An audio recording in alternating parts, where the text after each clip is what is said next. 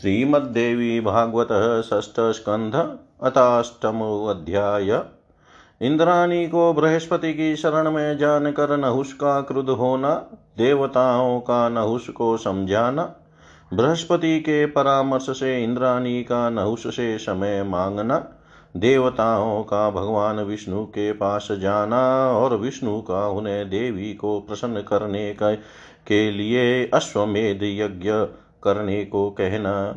बृहस्पति का शचि को भगवती की आराधना करने को कहना। शची की आराधना से प्रसन्न होकर देवी का प्रकट होना और शचि को इंद्र का दर्शन होना। व्यासुवाच। नहुस्त्वतः तां श्रुत्वा गुरोस्तु शरणं गतां चुक्रोदस्मर्बाणार्तस्तमाङ्गिरसमाशु वै। देवानाङ्गिराशुर्नुहन्त व्योऽयं मया किल इतीन्द्राणीं गृहे मूढो रक्षतीति मया श्रुतम्।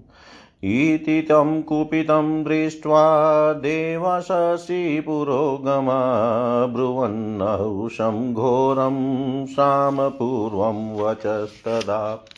क्रोधं संहर राजेन्द्र, त्यज पापमतिं प्रभो, निन्दन्ति धर्मशास्त्रेषु परदाराभिमर्शनम्।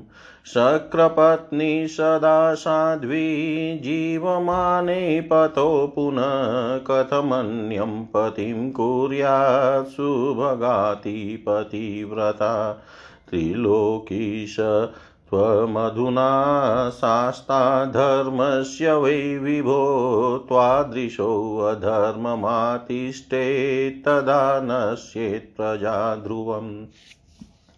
सर्वथा प्रभुणा कार्यं शिष्टाचारस्य रक्षणं वारमुख्याश्च तस्तसो वर्तन्ते अत्र शचीशमा। रतिस्तु कारणं प्रोक्तं शृङ्गारस्य मात्मभिरसहानिर्बलात्कारे कृते सति तु जायते। उभयो सदृशं प्रेम यदि पार्थिवशतं तदा वै सुखसम्पत्तिरुभयोरुपजायते। तस्माद् भावमिमं मुञ्च परदाराभिमर्शने सद्भावं कुरु देवेन्द्र पदं प्राप्तोऽस्यनुतमम्। हृदीक्षयस्तु पापेन पुण्येनातिविवर्धनं तस्मात् पापं परित्यज्य सन्मतिं कुरु पार्थिव। नहुषुवाच गौतमस्य यदा भुक्ता दाराशक्रेण देवता, वाचस्पतेस्तु सोमेन क्व यूयं संस्थितास्तदा। परोपदेशे कुशला प्रभवन्ति नरा किल कर्ता चैवोपदेष्टा च दुर्लभपुरुषो भवेत्। मामा गच्छतु सा देवी, तं स्यादद्भुतम् इव एतस्या परमं देवा, सुखमेव भविष्यति। अन्यथा हि न तुष्येऽहं सत्यमेतद्ब्रवीमिव विनयाद्वा बलाद्वापि तामाशु प्रापयन्त्विह इति तस्य वचः श्रुत्वा देवाश्च मुनयस्तथा तमुचु चातिसन्त्रस्ता नहुषम्मदनातुरम् इन्द्राणि मानयिष्याम सामपूर्वं तवान्तिकम् इत्युक्त्वा ते तदा जग्मु बृहस्पतिनिकेतनं व्यासुवाच ते गत्वाङ्गिरसः पुत्रं प्रोचु प्राञ्जलय सुरा जानीम शरणं प्राप्तामिन्द्राणीं तव वेश्मनि। सा देयानहुषायाद्वासवो वशो कृतो यत् वृणोत्वीयं वरारोह पतित्वे वरवर्णिनि बृहस्पतिसुरानाः तच्छ्रुत्वा दारुणं वच नाहं त्यक्ष्येतु पौलौमि सतीं च शरणागताम् देवाऊचु उपायोऽन्यप्रकर्तव्यो येन शोध्य प्रसीदति अन्यथा कोपसंयुक्तो दुराराध्यो भविष्यति। गुरुर्वाच। तत्र गत्वा शचीभूपं प्रलोभ्य वचसा वृशं करोतु समयं बाला पतिं ज्ञात्वामृतं भजे। इन्द्रे जीवतीमेकान्ते कथमन्यं करोम्यहम् अन्वेषणार्थं गन्तव्यं मया तस्य महात्मन। इति सा समयं कृत्वा वञ्चयित्वा च भूपतिं भर्तृरानयने यत्नं करोतु मम वाक्यत इति सञ्चिन्तय मे सर्वे बृहस्पतिपुरोगमानौ संशयिता जग्मुरिन्द्रपत्न्या दिवोकस तानागतान् समीक्षाः तदा कृत्रिमवासव जहस च मुदा युक्तस्तां वीक्षय मुदितो ब्रवीत्। अद्यास्मि वासवकान्ते भज माँ चारुलोचने पतित्वे सर्वलोकस्य पूज्योऽहं विहितसुरे इत्युक्ता सा नृपं प्राह वेपमानात्रपायुता वरमिच्छाम्यहं राजन्स्त्वतः प्राप्तं सुरेश्वर। किञ्चित् कालं प्रतीक्षस्व यावत् कुर्वे विनिर्णयम्। इन्द्रोऽस्तीति न वा स्थितिः सन्देहो मे हृदि स्थित। ततस्त्वां समुपस्थास्यै कृत्वा मे कृत्वा निश्चयमात्मनि तावत् क्षमस्व राजेन्द्र सत्यमेतद्ब्रवीमि ते। न हि विज्ञायते शक्रो नष्टः किं वा क्व का, क्व वा गत एवमुक्तः स चेन्द्राण्या नहुषप्रीतिमान् भूत व्यसर्जयत्स तां देवीं ततेत्ययुक्त्वा मुदान्वित, सा विसृष्टा नृपेणाशु गत्वा प्रासुरान् सति इन्द्र इन्द्रस्यागमने यत्नं कुरुताद्यकृतोद्यमा, श्रुत्वा तद्वचनं देवा, इन्द्राण्या रसवच्छुषि मन्त्रयामाशुरेकाग्रा शक्रार्थं नृपशतं, ते गत्वा वैष्णवं धाम तुष्टवौ परमेश्वरम्। आदिदेवं जगन्नाथं शरणागतवत्सलम् ऊचुश्चैनं समुद्विग्ना वाक्यं वाक्यविशारदा देवदेवसुरपति ब्रह्महत्या प्रपीडित अदृश्यः सर्वभूतानां क्वापि तिष्ठति वासव। त्वद्धिया निहते विप्रे ब्रह्महत्या कुत प्रभो, त्वं गतिस्तस्य भगवन्स्माकं च तथैव हि। त्राहि न परमापन्नान् मोक्षं तस्य विनिर्दिश। देवानां वचनं श्रुत्वा कातरं विष्णुरब्रवीत्। यजतामश्वमेधेन शक्रपापनिवर्तये पुण्येन हयमेधेन पावितपाकशासन। पुनरेष्यति। देवानाम् इन्द्रत्वं कुतो भय। अयमेधेन सन्तुष्टा देवी श्रीजगदम्बिका। ब्रह्महत्यादिपापानि नाशयिष्यत्यसंशयं। यस्याः स्मरणमात्रेण पापजालं विनश्यति। किं पुनर्वाजिमेधेन तत्प्रीत्यर्थं कृतेन च इन्द्राणि कुरुता नित्यं भगवत्या प्रपूजनम्। आराधनं शिवायास्तु सुखकारी भविष्यति, बहुशोऽपि जगन्मातुर्मायया मोहित किल।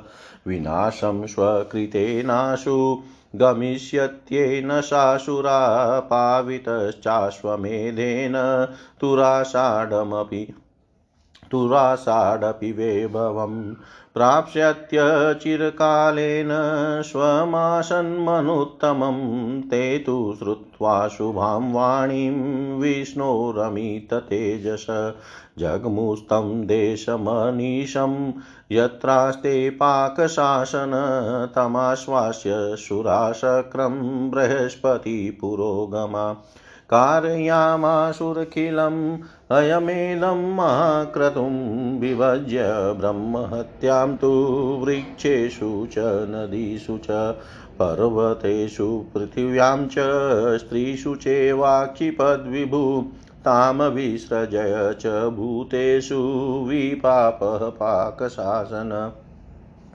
विज्वरः समभूद भूयकालाङ्काङ्क्षी स्थितो जले अदृश्य सर्वभूतानां पद्मनाले तिष्ठत देवास्तु निर्गतास्थाने कृत्वा कार्यं तदद्भुतं।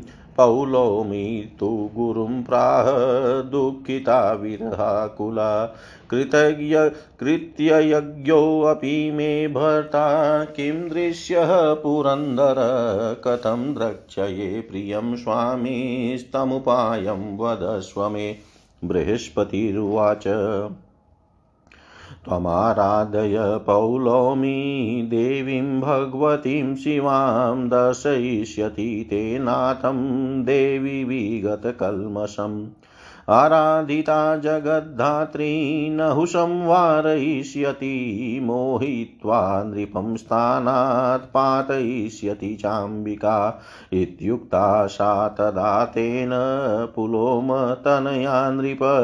जग्राहमन्त्रं विधिवद गुरोर्देव्या ससादनम् विद्यां प्राप्य गुरो देवी देवीं श्रीभुवनेश्वरीं सभ्यगाराधयामास बलिपुष्पार्चने शुभे त्यक्तान्यभोगसम्भारा तापसी वेशधारिणी चकारपूजनं देव्या प्रियदर्शनलालसा। कालेन कियता तुष्टा, प्रत्यक्षं दर्शनं ददो सौम्यरूपधरा देवी वरदांसवाहिनी सूर्यकोटिप्रतीकाशा, चन्द्रकोटिसुशीतला, विद्युत्कोटिसमानाभा, चतुर्वेदसमन्विता। पांसाङ्कुशा भयवरा ददति निजबाहुभिः आपादलम्बिनीं स्वच्छां मुक्तामालां च बिभ्रति।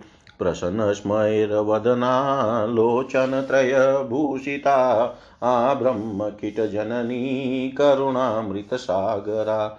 अनन्तकोटिब्रह्माण्डनायिका परमेश्वरी सौम्यान्तरसे युक्तस्तनद्वयविराजिता सर्वेश्वरी च सर्वज्ञा कुटस्थाक्षररूपिणी तामुवाच प्रसन्नाशा शक्रपत्नीं कृत्योद्यमाम् मेघगम्भीरशब्देन मुदमाददीभृशं देव्युवाच।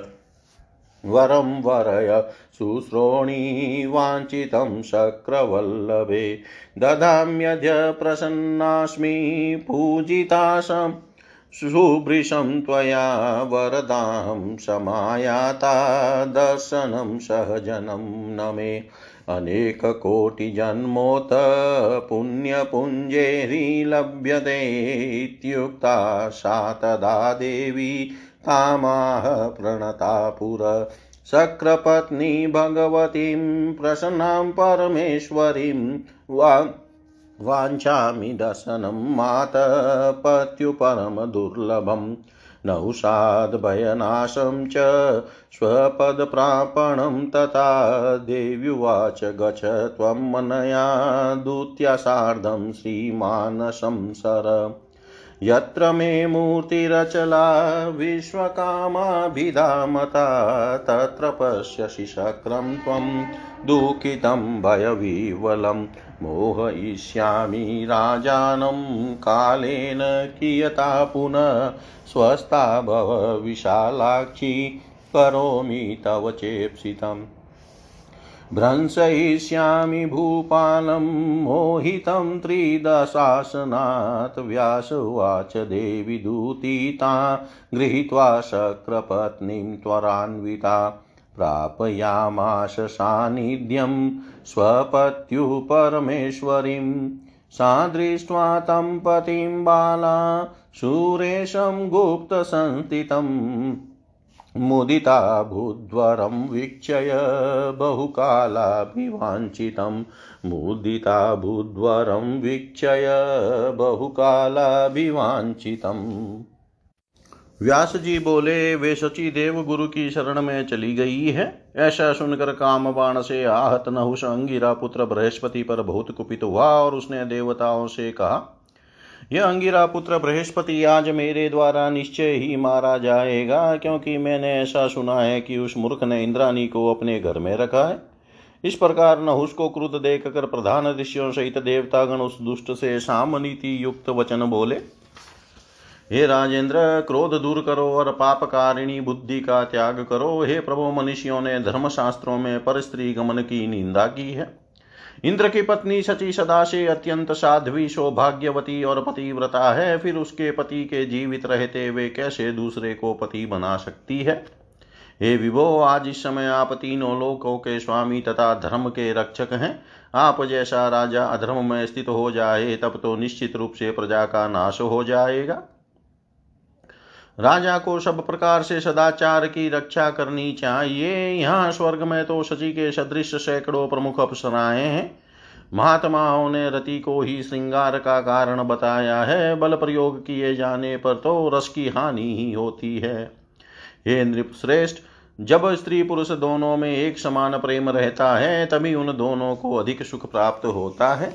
अतः हे देवेंद्र पर स्त्री गमन की यह भावना छोड़ दीजिए और श्रेष्ठ आचरण कीजिए, क्योंकि आपको इंद्र जैसा अतिश्रेष्ठ पद प्राप्त है। हे राजन, पाप से संपत्ति का क्षय होता है और पुण्य से महान वृद्धि होती है, इसलिए पाप कर्म छोड़कर सात्विक बुद्धि का आश्रय लीजिए। नहुस ने कहा, हे देवताओं, जब देवराज इंद्र ने गौतम की पत्नी के साथ और चंद्रमा ने बृहस्पति की पत्नी के साथ अनाचार किया था, तब तुम लोग कहाँ थे? लोग दूसरों को उपदेश देने में बहुत कुशल होते हैं, परंतु उपदेश देने वाला तथा उसका पालन करने वाला पुरुष दुर्लभ होता है। ये देवताओं वह सची मेरे पास आ जाए, इसी में आप सबका परम कल्याण है, इससे उसको भी अत्यंत सुख मिलेगा। अन्य किसी भी प्रकार से मैं संतुष्ट नहीं होऊँगा, यह मैं तुम लोगों से कह रहा हूँ, इसलिए विनय से या बलपूर्वक तुम लोग उसे शीघ्र ही मुझे प्राप्त कराओ। उसकी यह बात सुनकर भयभीत देवताओं और मुनियों ने उसका मातुर नहुष से कहा, हम लोग साम नीति से इंद्राणी को आपके पास लाएँगे। ऐसा कहकर वे लोग बृहस्पति के निवास पर चले गए। व्यास जी बोले, तदनंतर वे देवगण अंगिरा के पुत्र बृहस्पति के पास जाकर हाथ जोड़कर उनसे बोले, हमें ज्ञात हुआ है कि इंद्राणी को आपके घर में शरण प्राप्त है, उन्हें आज ही नहुष को देना है, क्योंकि वह इंद्र बना दिया गया है। यह सुलक्षणा सुंदरी उन्हें पति के रूप में वर्ण कर ले। यह दारुण वचन सुनकर बृहस्पति ने देवताओं से कहा, मैं शरण में आई हुई इस पतिव्रता सची का त्याग नहीं करूँगा।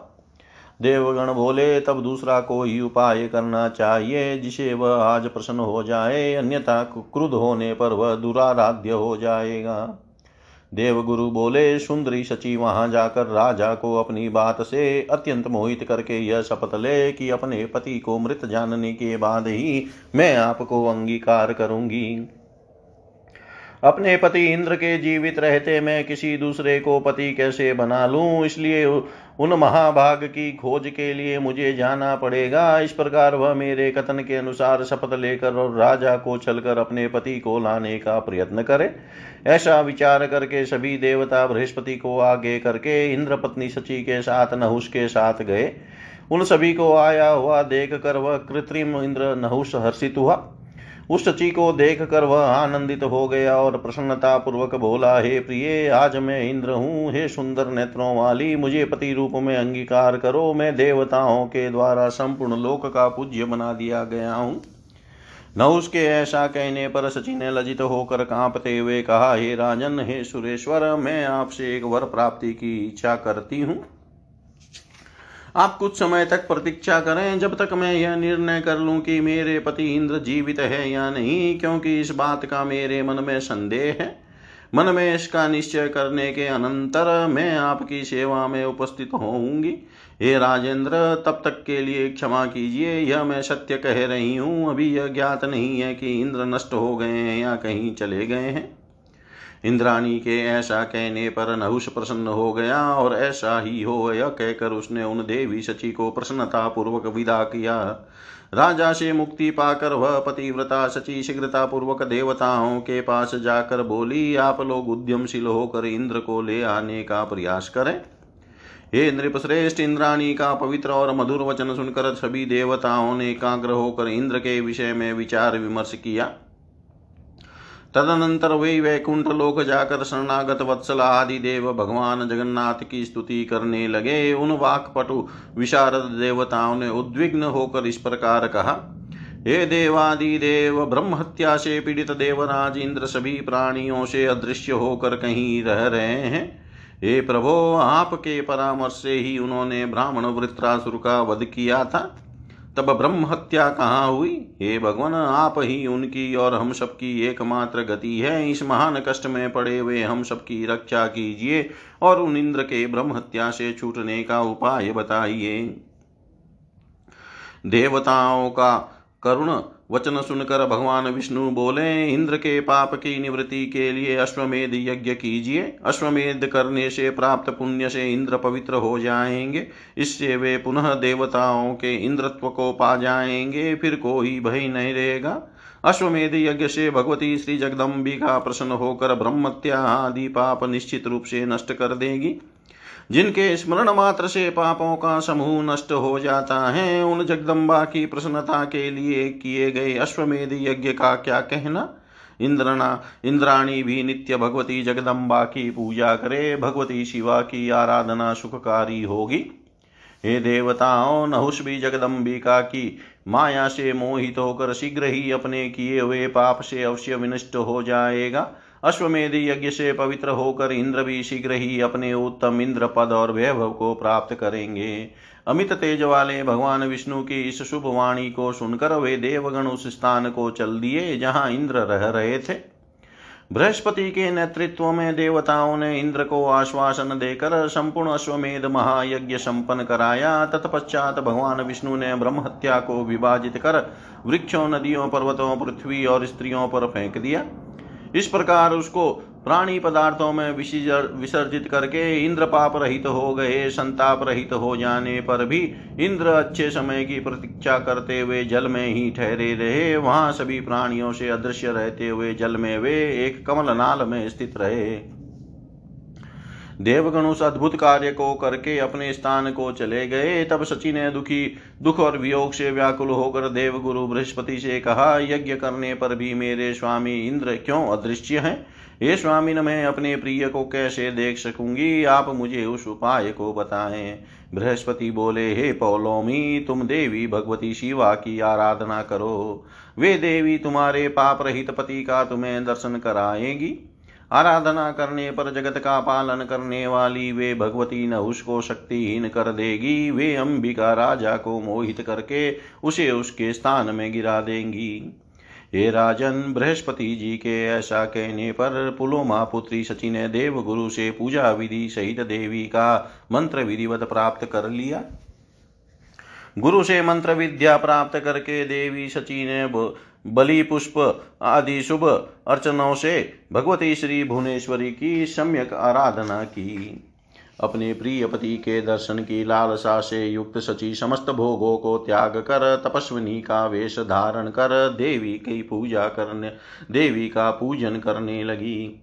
आराधना करने पर कुछ समय बाद प्रसन्न होकर भगवती ने उन्हें प्रत्यक्ष दर्शन दिया। वे वरदायिनी देवी सौम्य रूप धारण किए, वे हंस पर सवार थी। वे करोड़ों सूर्यों के समान प्रकाशमान, करोड़ों चंद्रमाओं के समान शीतल, करोड़ों विद्युत के समान प्रभा से युक्त और चारों वेदों से समन्वित थी। उन्होंने अपनी भुजाओं में पाश अंकुश अभय तथा वर मुद्राएँ धारण कर रखी थी। वे चरणों तक लटकती हुई स्वच्छ मोतियों की माला पहने हुए थी। उनके मुख पर मधुर मुस्कान थी और वे तीन नेत्रों से सुशोभित थी। ब्रह्मा से लेकर किट पर्यंत सभी प्राणियों की जननी करुणा रूपी अमृत की सागर स्वरूपा तथा अनंत कोटि ब्रह्मांडों की अधीश्वरी, वे परमेश्वरी सौम्य थी तथा अनंत रसों से आपूरित स्तन युगल से सुशोभित हो रही थी। सबकी अधीश्वर ही, सब कुछ जानने वाली कुटस्थ और बीजाक्षर स्वरूपिणी, वे भगवती उद्यमशील इंद्र पत्नी शची से प्रसन्न होकर मेघ के समान अत्यंत गंभीर वाणी के द्वारा उन्हें परम हर्षित करती हुई कहने लगी। देवी बोली, हे सुंदर कटी प्रदेश वाली इंद्र प्रिय अपना अभिलषित वर मांगो। तुम्हारे द्वारा सम्यक प्रकार से पूजित मैं अत्यंत प्रसन्न हूँ। मैं तुम्हें आज वरदान दूँगी। मैं वर प्रदान करने के लिए आई हूँ। मेरा दर्शन सहज सुलभ नहीं है। करोड़ों जन्मों की संचित पुण्य राशि से ही यह प्राप्त होता है। उनके पास ऐसा, उनके ऐसा कहने पर इंद्र पत्नी देवी शची ने समुख स्थित होकर उस प्रसन्न भगवती परमेश्वरी से विनत भाव से कहा, हे माता, मैं अपने पति का अत्यंत दुर्लभ दर्शन नहुष से उत्पन्न भय का नाश और अपने पद की पुनः प्राप्ति चाहती हूँ। देवी बोली, तुम मेरी इस दूती के साथ मान सरोवर चले जाओ, जहाँ मेरी विश्वकामा नामक अचल मूर्ति प्रतिष्ठित है। वहीं तुम्हें भयभीत और दुखी इंद्र के दर्शन हो जाएँगे। कुछ समय बाद मैं पुनः राजा को मोहित करूँगी। हे विशालाक्षी, तुम शांत चित हो जाओ, मैं तुम्हारा अभिलषित कार्य करूँगी। मैं मोहग्रस्त राजा नहुष को इंद्र पद से गिरा दूँगी। व्यास जी बोले, तदनंतर परमेश्वरी इंद्र पत्नी को ले जाकर देवी की दूती ने शीघ्रता पूर्वक उनके पति इंद्र के पास पहुँचा दिया। गुप्त रूप से रहते हुए अपने पति उन देवराज इंद्र को देख कर और इस प्रकार चिरकाल से वांछित अपने वर की प्राप्ति करके वे सची अत्यंत प्रसन्न हुई। इति श्रीमद् इति श्रीमद्देवी भागवते महापुराणे अष्टादशसाहस्रयां संहितायां षष्ठस्कन्धे इन्द्राण्या शक्रदर्शनम्। नामाष्टमोऽध्याय सर्वं श्रीशां सदाशिवार्पणम् अस्तु। ॐ विष्णवे नमः, ॐ विष्णवे नमः, ॐ विष्णवे नमः। श्रीमद्देवी भागवतः षष्ठस्कन्द अथ नवमोऽध्याय। शची का इंद्र से अपना दुख कहना इंद्र का शची को सलाह देना कि वह नहुष से ऋषियों द्वारा वहन की जा रही पालकी में आने को कहे। नहुष का ऋषियों द्वारा वहन की जा रही पालकी में सवार होना और शापित होकर सर्प होना तथा इंद्र का पुनः स्वर्गाधिपति बनना। व्यासुवाच तामवीक्षय विपुलापाङ्गीरः शोकसमन्वितामाखण्डलः प्रियाँ भार्यां विस्मितश्चाब्रवीत् तदा। कथमत्रागता कान्ते कथं ज्ञातस्त्वया हम दुर्गेय सर्वभूतानां संस्थितोऽस्मि शुभानने। सच्युवाच देवदेव्या प्रसादेन ज्ञातोऽस्य भवान्यः पुनस्तस्या प्रसादेन प्राप्तास्मि त्वां दिवस्पते। नहुषो नाम राजसी स्थापितो भवदासने त्रिदशैर्मुनिभिश्चेव स माँ बाधति नित्यश। पति माँ कुरु चार्वाङ्गी तुरासाहं सुराधिपम्। एवं वदति माँ पाप्मा किं करोमि बलार्दन इन्द्र उवाच।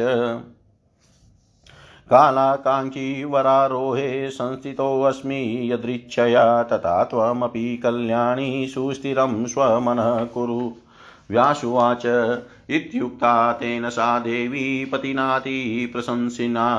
निःश्वसन्त्याहतं शक्रवेपमानाति दुःखिता कथं तिष्ठेयि महाभाग पापात्मा माँ वशानुगां करिष्यति मदोन्मतो वरदानेन गर्वित।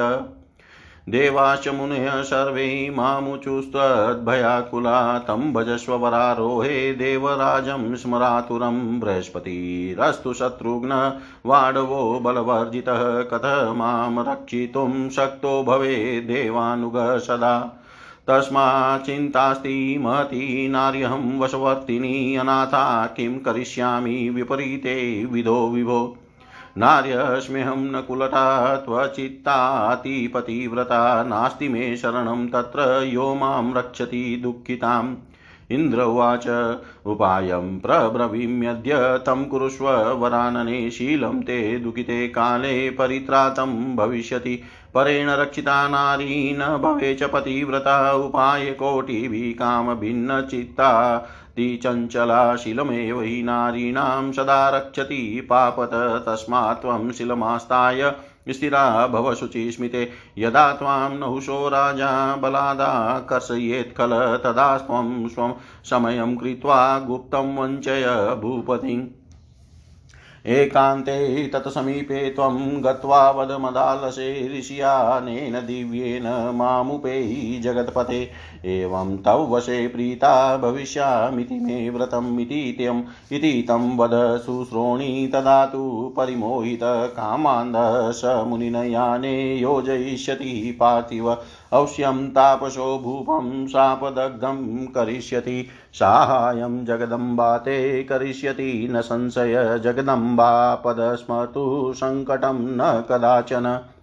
यदि जायेत चापि ज्ञेयं तत्स्वस्तये किल तस्मात् सर्वप्रयत्नेन मणिद्वीपादिवासिनीं। भज त्वं भुवे भुवनेशानीं गुरुवाक्यानुसारत व्यासुवाच इत्याख्याता सचितेन जगामनः संप्रति प्रति तथेतद् तथेतयुक्त्वाति विश्वस्ता भाविकार्ये कृतोद्यमानहुस्तां समालोक्य मुदितो वाक्यमब्रवीत्। स्वागतं सत्यवचनेस्त्वदधीनि नोऽस्मि कामिनी दासोऽहं तव सत्येन पालितं वचनं त्वया। यदा गता समीपे मे तुष्टोऽस्मि मितभाषिणी न च व्रीडा त्वया कार्य भक्तं माँ भजसु स्मिते कार्यं वद विशालाक्षी, करिष्यामि तव प्रियं सच्युवाच, सर्वं कृतं त्वया कार्यं मम कृत्रिं वासव। मनो मनोरथोऽस्ति मे देव शृणुचिते अधुना विभु। वाञ्छितं कुरु कल्याण त्वदवशाहमत परम्।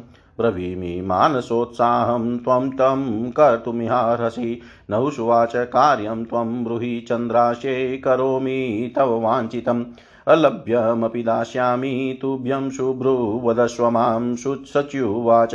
कथं ब्रवीमि राजेन्द्र?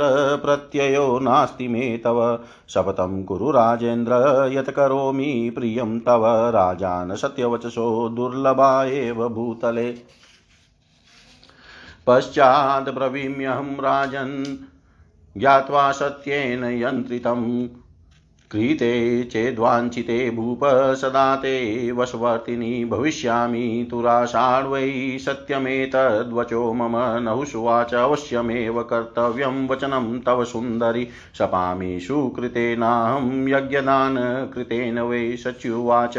इन्द्रस्य हरयो वागजश्चेव रतस्तथा गरुडो वासुदेवस्य यमस्य महिस्तथा वृषभः शङ्करस्यापि ब्रह्मणो वरटापति मयूरकार्तिकेयस्य गजास्यस्य तु मूषक इच्छाम्यहं पूर्वं वै वाहनं ते सुराधिप यन विष्णो न रुद्रस्य नासुराणं न रक्षसां वहन्तु त्वां महाराज मुनय संसितव्रता सर्वे शिविकया राजन्नेतद्धि, मम वाञ्छितं सर्वदेवादिकं त्वां वै जानामि वसुधाधिप।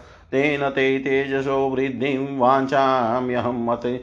मतन्द्रिता व्यासुवाच तस्यास्तद्वचनं श्रुत्वा प्रहस्य ज्ञानदुर्बलः। मोहितस्तु महादेव्या कृतमोहेन तत्क्षणम् उवाच वचनं भूप संस्तुवन्वासव प्रियाम्।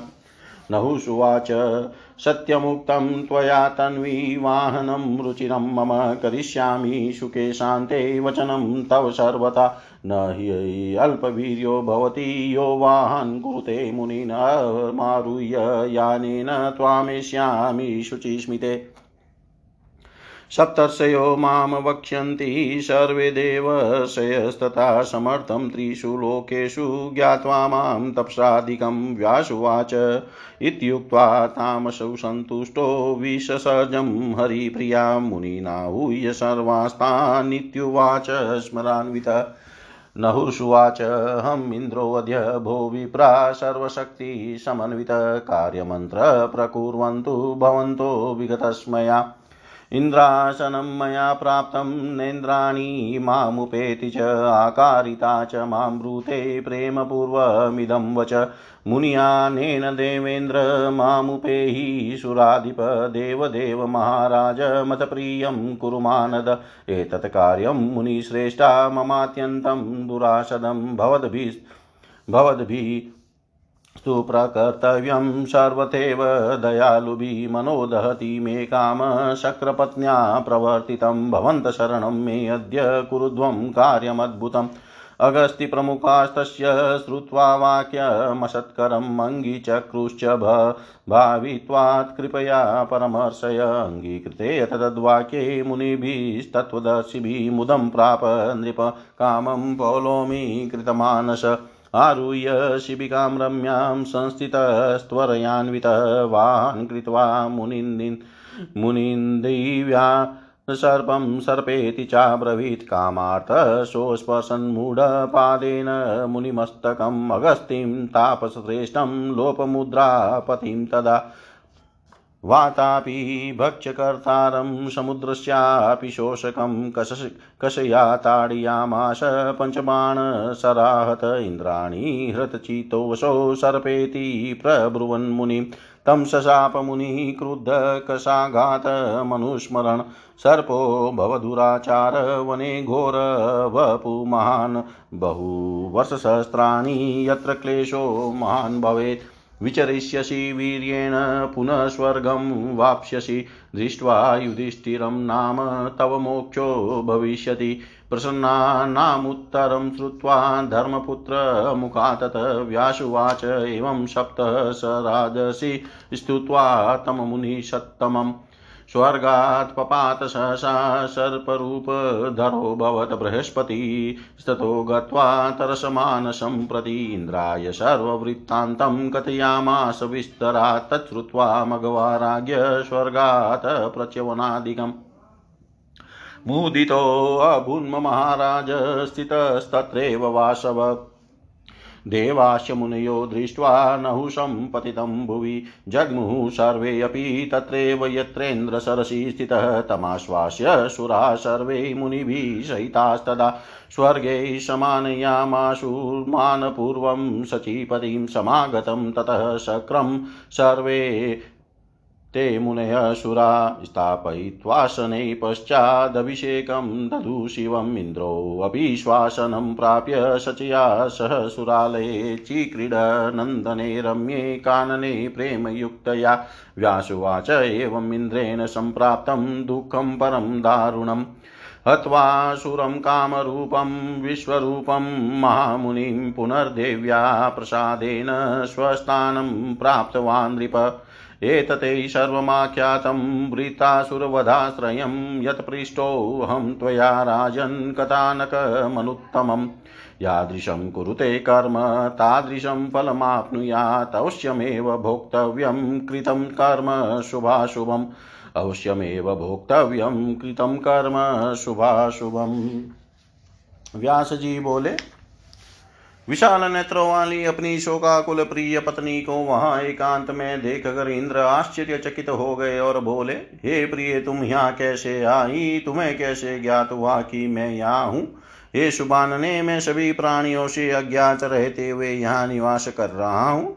सची बोली, हे देव देवी भगवती की कृपा से आप आज मुझे यहाँ ज्ञात हुए हैं। हे देवेंद्र, उन्हीं की कृपा से मैं आपको पुनः प्राप्त कर सकी हूँ। देवताओं और मुनियों ने नहुस नामक राजर्षि को आपके आसन पर बैठा दिया है। वह मुझे नित्य कष्ट देता है।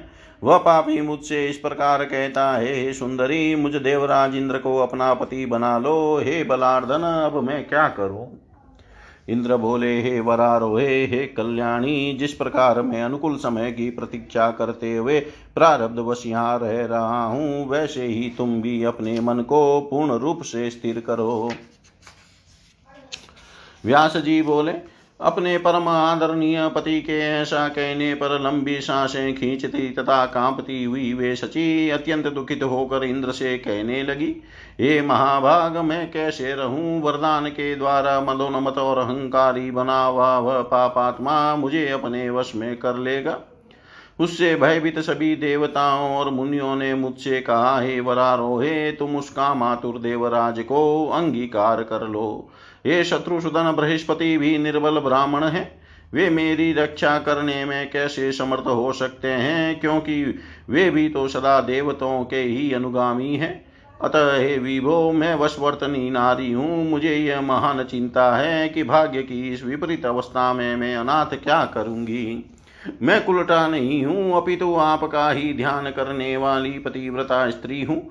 वहाँ मेरे लिए ऐसा कोई शरण नहीं है जो मुझ दुखित की रक्षा करे। इंद्र बोले, हे वरानने, मैं एक उपाय बताता हूँ, तुम उसे इस समय करो।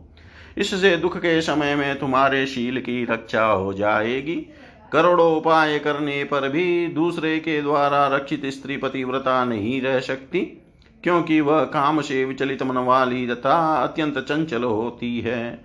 स्त्रियों का शील ही पाप से इनकी रक्षा करता है। इसलिए हे पवित्र मुस्कान वाली, तुम शील का आश्रय लेकर धैर्य धारण करो। जब दुष्ट राजा नहुस तुम्हें बलपूर्वक प्राप्त करने की चेष्टा करे, तब तुम गुप्त प्रतिज्ञा करके राजा को धोखे में डाल देना। हे मदाल से तुम एकांत में उसके समीप जाकर कहो, हे जगतपते, आप ऋषियों के द्वारा वहन किए जाने वाले दिव्य वाहन में मेरे पास आए। ऐसा होने पर मैं प्रेम पूर्वक आपके वश में हो जाऊँगी, यह मेरी प्रतिज्ञा है। हे सुश्रोणी, तुम उससे ऐसा बोलना, तब मोहित और कामांध व राजा मुनियों को अपने वाहन में लगाएगा। इससे तपस्वी अवश्य ही न उसको साप से दग्ध कर देंगे। भगवती जगदम्बा तुम्हारी सहायता करेंगी। इसमें संदेह नहीं है। भगवती जगदम्बा के चरणों का स्मरण करने वाले को कभी कष्ट नहीं होता। यदि संकट उत्पन्न भी हो जाए तो उसे भी अपने कल्याण के लिए ही समझना चाहिए।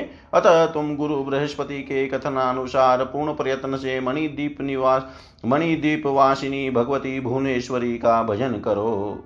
व्यास जी बोले, उनके ऐसा कहने पर वैसा ही होगा। यह कहकर अत्यंत विश्वस्तता भावी कार्य के प्रति प्रयत्नशील सची नहुष के पास गई। नहुष सुने देख कर प्रसन्न होता हुआ यह वचन बोला, हे कामिनी, तुम्हारा स्वागत है। मैं तुम्हारे सत्य वचनों के कारण तुम्हारे अधीन हूँ। तुमने अपने वचन का सत्यता पूर्वक पालन किया, इसलिए मैं तुम्हारा दास हो गया हूँ। हे मित भाषिणी तुम जब मेरे समीप आ गई हो तो मैं संतुष्ट हो गया हूँ। तुम्हें अब लज्जा नहीं करनी चाहिए। हे सुंदर मुस्कान वाली, मुझ अनुरक्त को अंगीकार करो। हे विशाल नेत्रों वाली, अपना कार्य बताओ, मैं तुम्हारा प्रिय करूँगा। सची बोली, हे कृत्रिम वासव, आपने मेरा संपूर्ण कार्य कर दिया है। हे देव, हे विभो, इस समय मेरे मन में एक अभिलाषा है, उसे आप सुने। हे कल्याण, मेरा मनोरथ पूर्ण कर दीजिए। इसके बाद मैं आपकी वशवर्तिनी हो जाऊँगी। मैं बड़े उत्साह से अपना मनोरथ कह रही हूँ। आप उसे पूरा करने में समर्थ हैं। नहुष बोला, हे चंद्रमुखी, तुम अपना कार्य बताओ। मैं तुम्हारा अभिलषित कार्य करता हूँ। हे शुभ्रु यदि अलभ्य वस्तु होगी तो भी मैं तुम्हें दूँगा। मुझे बताओ। सची बोली, हे राजेंद्र, मैं कैसे बताऊँ? मुझे आपका विश्वास नहीं है। हे राजेंद्र, आप शपथ लें कि मैं तुम्हारा प्रिय करूँगा, क्योंकि पृथ्वी तल पर सत्यवादी राजा दुर्लभ है। हे राजन, आपको सत्य से बंधा जाना, जानने के बाद ही मैं अपना अभिलषित बताऊँगी। हे राजन मेरी उस अभिलाषा को पूर्ण कर देने पर मैं सदा के लिए आपकी वशवर्तनी हो जाऊँगी। हे इंद्र, यह मेरा सत्य वचन है। नहुष बोला, हे सुंदरी, मैं यज्ञ दान आदि कृत्यों से संचित पुण्य की शपथ लेकर कहता हूँ कि मैं तुम्हारे वचन का अवश्य पालन करूँगा।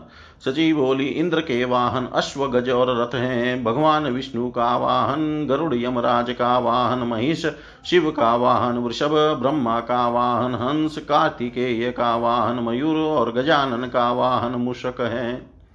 हे सुराधिप मैं चाहती हूँ कि आपका वाहन ऐसा विलक्षण हो, जो विष्णु, रुद्र, असुरों तथा राक्षसों के पास भी न हो। हे महाराज, अपने व्रत में अटल रहने वाले समस्त मुनिगण शिविका पालकी में आपको ढोए। हे राजन, यही मेरी इच्छा है। हे पृथ्वी पते मैं आपको सभी देवताओं से महान समझती हूँ। इसीलिए मैं सावधान रहती हुई आपके तेज की वृद्धि चाहती हूँ। व्यास जी बोले उस, उनकी यह बात सुनकर महादेवी द्वारा प्रकट किए गए मोह से मोहित हुआ। उनकी यह बात सुनकर महादेवी द्वारा प्रकट किए गए मोह से मोहित हुआ बुद्धिहीन राजा नहुष हंस कर इंद्र प्रिया सची को संतुष्ट करते हुए यह वचन कहने लगा। हे नहुष बोला, हे तनवंगी, तुमने सत्य ही कहा है, यह वाहन मुझे भी रुचिकर है। हे सुंदर केश पाश वाली मैं तुम्हारे वचनों का सम्यक रूप से पालन करूँगा। हे पवित्र मुस्कान वाली, जो अल्प पराक्रम वाला होता है, वही ऋषियों की पालकी ढोने में, ऋषियों को पालकी ढोने में नहीं लगा सकता। मैं तुम्हारी इच्छा के अनुसार वाहन पर आरूढ़ होकर तुम्हारे पास आऊँगा। मुझे तीनों लोकों में सबसे बड़ा तपस्वी और समर्थ जानकर सप्तषि तथा सभी देवऋषि मेरा वाहन मेरा वाहन करेंगे। व्यास जी बोले ऐसा कहकर परम संतुष्ट उसने ने उन इंद्र प्रिया शची को विदा किया। इसके बाद सभी मुनियों को बुलाकर वह कामातुर उनसे इस प्रकार कहने लगा, नहुष बोला, हे विप्रगण, मैं आज सर्वशक्ति संपन्न इंद्र हूँ। आप लोग गर्व रहित होकर मेरा कार्य करें। इंद्र पद मुझे प्राप्त हो गया है, परंतु इंद्राणी अभी मुझे नहीं प्राप्त हो सकी है। उन्होंने मेरे पास आकर प्रेम पूर्वक यह बात कही है, हे सुरेंद्र, हे सुराधिप मुनियों द्वारा ढोई जाने वाली पालकी से आप मेरे पास आए। हे देवादि देव, हे महाराज, हे मानद, आप मेरा यह प्रिय कार्य करें। हे श्रेष्ठ मुनिगण, मेरा यह कार्य अत्यंत दुष्कर है, परंतु आप सब दयालुओं का दयालुओं को मेरा यह कार्य अवश्य करना चाहिए। इंद्र पत्नी सची में अत्यंत आशक्त मेरे मन को काम जला रहा है। मैं आप सबकी शरण में हूँ, अतः मेरे इस महान कार्य को संपन्न करें। अगस्त्य आदि प्रमुख ऋषियों ने उसकी यह अनादर पूर्ण बात सुनकर भावी वसु से कृपा पूर्वक स्वीकार कर लिया। उन तत्वदर्शी मुनियों के द्वारा उस वचन के स्वीकार कर लिए जाने सची के प्रति आसक्त चित वाला राजा नहुष प्रसन्न हो गया। वह तुरंत एक सुंदर पालकी पर चढ़कर उसमें बैठ गया और दिव्य मुनियों को उसे ढोने के लिए नियुक्त कर उन्हें सर्प सर्प, शीघ्र चलो शीघ्र चलो, ऐसा कहने लगा। उस कामातुर मूर्ख ने मुनि अगस्ती के मस्तक का पैर से स्पर्श कर दिया। काम बाण से आहत तथा इंद्राणी के द्वारा आकृष्ट वाले उस राजा न उसने शीघ्र चलो ऐसा कहते हुए वातापी नामक राक्षस का भक्षण करने वाले तथा समुद्र को भी पी जाने वाले उन तपस्वी श्रेष्ठ लोप मु, लोपा मुद्रापति मुनि अगस्ती पर कोड़े से प्रहार भी किया। तब उस कोड़े के आघात का स्मरण करते हुए मुनि ने उसे शा, यह शाप दे दिया हे दूराचारी तुम वन में भयंकर शरीर वाले विशाल सर्प हो जाओ जहाँ तुम्हें हज़ारों वर्ष तक बहुत कष्ट भोगते हुए विचरण करना पड़ेगा और अपने प्रभाव से तुम पुनः स्वर्ग प्राप्त करोगे। युधिष्ठिर नाम वाले धर्मपुत्र का दर्शन कर और उनके मुख से अपने प्रश्नों के उत्तर सुनकर तुम्हारी मुक्ति हो जाएगी। व्यास जी बोले, इस प्रकार साप प्राप्त कर राजसी नहुष उन मुनि श्रेष्ठ की स्तुति करते करके अचानक स्वर्ग से गिर पड़ा और सर्प रूपधारी हो गया। तब बृहस्पति ने शीघ्रता पूर्वक मान सरोवर जाकर इंद्र से सारा वृतांत विस्तार पूर्वक कहा, हे महाराज, जनमे जय। राजा नहुष के स्वर्ग से पतन आदि की बात सुनकर इंद्र बहुत प्रसन्न हुए। वे इंद्र अब भी वहीं पर स्थित रहे। सभी देवता और मुनि नहुष को पृथ्वी पर गिरा देख कर उसी सरोवर के पास गए, जहाँ इंद्र रहते थे। तत्पश्चात उन सचिपति इंद्र को आश्वासन देकर मुनियों सहित सभी देवता उन्हें सम्मान पूर्वक स्वर्ग ले आए। तदनंतर वापस आए वे उन इंद्र को सभी मुनियों और देवताओं ने आसन पर स्थापित करके उनका पवित्र अभिषेक किया।